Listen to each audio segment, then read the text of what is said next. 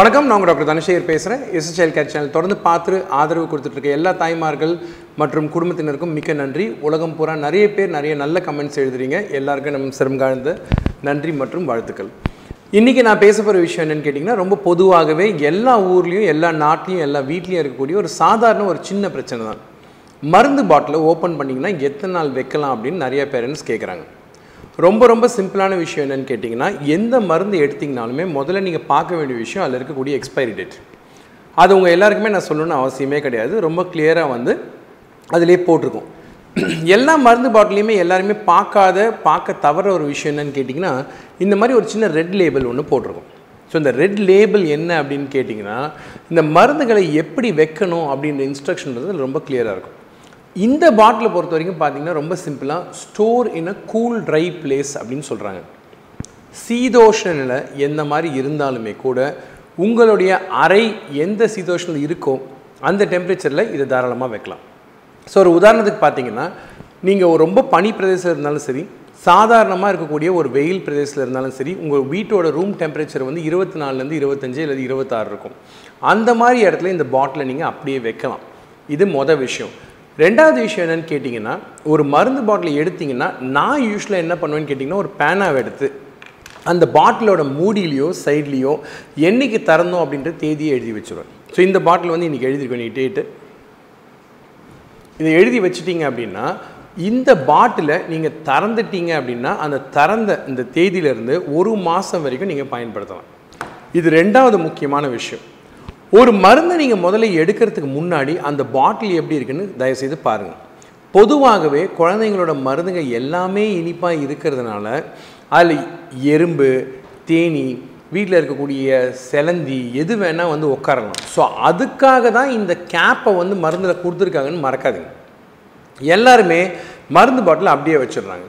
So அந்த கேப்பை போட்டு வச்சிங்கன்னா அந்த உள்ள நம்ம மருந்து எடுக்கக்கூடிய பகுதி வந்து சேஃபாக இருக்கும். நாலாவது விஷயம் என்னென்னா மருந்து பாட்டில் நிறைய புது பாட்டிலில் பார்த்தீங்கன்னா குழந்தைங்களுக்கான சேஃப்டி லாக்கோடைய இப்போ வருது.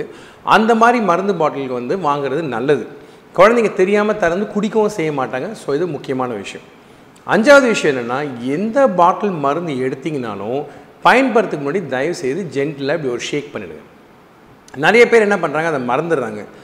மருந்து பொருட்களில் நீர் பொருளும் இருக்குது அதே மாதிரி மருந்தும் இருக்கிறதுனால ஒரு நாலு நாளைக்கு பாட்டில் அப்படியே வச்சுருந்தீங்கன்னா அது ரெண்டும் பிரிஞ்சிடும் ஸோ அதனால் எடுத்த உடனே ஃபஸ்ட்டு மருந்தை ஷேக் பண்ணிவிட்டு அதுக்கப்புறம் மேற்பட்டு மருந்து கொடுங்க.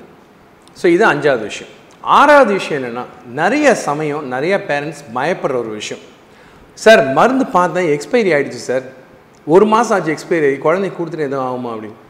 பொதுவாக பார்த்தீங்கன்னா எக்ஸ்பயர் ஆன மருந்தை கொடுக்கக்கூடாது. ஆனால் கொடுத்துட்டீங்க அப்படின்னா பயப்பட வேண்டிய அவசியம் கிடையாது. பொதுவாகவே மருந்துகளை வந்து அந்த சீலை எடுத்து ஓப்பன் பண்ணிட்டீங்க அப்படின்னா அதோட வீரியத்தன்மை நாளுக்கு நாள் குறைய தான் செய்யும். ஸோ எக்ஸ்பைரி டேட் முடிஞ்ச மருந்தும் ஃப்ரெஷ் பேட்ச் மருந்தும் வீரியத்தன்மையில் வேறு வேறு இருக்குன்றதை மறந்துடாதீங்க. இன்கேஸ் தெரியாமல் கொடுத்துட்டீங்கனாலும் பயப்பட வேண்டிய அவசியம் கிடையாது. அது குழந்தையோட உடல் எடைக்கு தேவையான அளவாக இருந்துச்சுன்னா பிரச்சனையே கிடையாது. ஸோ இது ஆறாவது விஷயம். ஸோ மருந்து பாட்டில் எங்கே வைக்கணும்னு கேட்டிங்கன்னா பொதுவாக நான் என்ன பண்ணுவேன்னா ஒரு பிளாஸ்டிக் பாக்ஸ் அதுக்கு உண்டான ஒரு மூடி அதில் எல்லா மருந்தையும் அழகாக அடுக்கி அந்த பாக்ஸை போட்டு மூடி சேஃபாக வச்சிடும் இந்த மாதிரி வைக்கிறதுனால ரெண்டு அட்வான்டேஜஸ் இருக்குது ரெண்டு முக்கியமான விஷயம் என்னென்னா மருந்துகள் எங்கே இருக்குதுன்னு தேடி அலைய வேண்டாம் எல்லா மருந்துமே டாக்டர்கிட்ட நீங்கள் கேட்குற ப்ரிஸ்கிரிப்ஷனில் அந்த பாட்டில் மேலேயே நீங்கள் சைடில் எதுக்காக கொடுத்தாங்கன்றது எழுதி வச்சுக்கலாம். பாட்டில்ஸ் மொத்தமாக வச்சுக்கிறதுனால குழந்தைங்கிட்டேருந்து பாதுகாப்பாக அதை தவிர்த்து தூரமாக வைக்கிறது மட்டும் இல்லாமல் நான் ஏற்கனவே சொன்ன மாதிரி இந்தியா மாதிரி நாடுகளில் முக்கியமாக இந்த மருந்துகளுக்கு வரக்கூடிய கெஸ்ட்டு கரப்பாம்பூச்சி தான். ஸோ பிரச்சனைகள் மருந்துனால் வரதை விட பிரச்சனைகள் மருந்து மேலே உட்கார சில விஷயங்கள்னால வரும். ஸோ இதையும் தயவுசெய்து மறந்துடாதீங்க.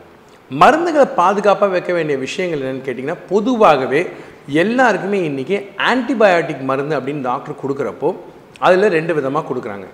ஒன்று என்னன்னு கேட்டிங்கன்னா மருந்து டப்பாக்குள்ளே மருந்து இல்லாமல் தண்ணி பாட்டில் ஒன்று இருக்குது சரிங்களா?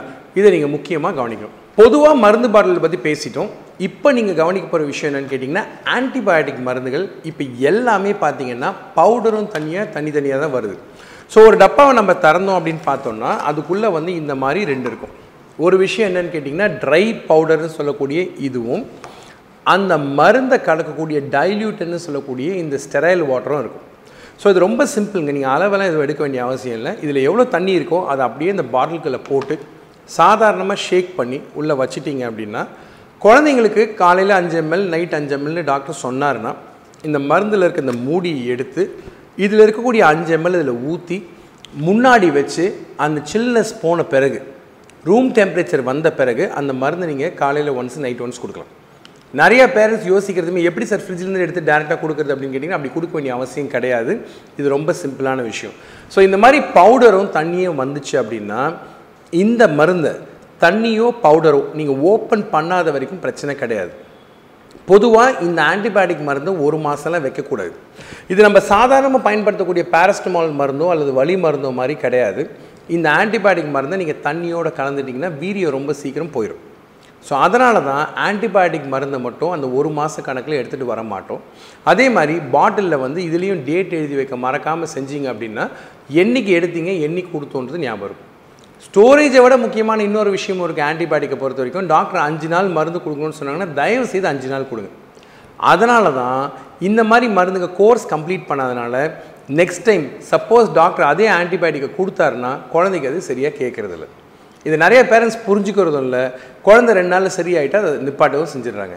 இந்த மாதிரி பண்ணுறது குழந்தையோட உடல்நலத்துக்கு நல்லதே கிடையாது. மருந்து பாட்டில்களை சாதாரணமாக வீட்டில் எப்படி வச்சுக்கலான்றதுக்கான ஒரு சின்ன குறிப்பு ஒரு சின்ன பதிவு தான் இன்றைக்கி இதில் வேறு ஏதாவது கேள்விகள் இருந்தாலோ வேறு ஏதாவது கமெண்ட்ஸ் இருந்தாலோ தயவுசெய்து பதிவு பண்ணுங்கள் வேறு ஒரு நாள் இதே மருந்துகளை வேறு ஏதாவது உங்களுடைய கேள்விகளோடு சேர்த்து மறுபடியும் உங்களோட கூட பகிர்ந்துக்கிறேன்.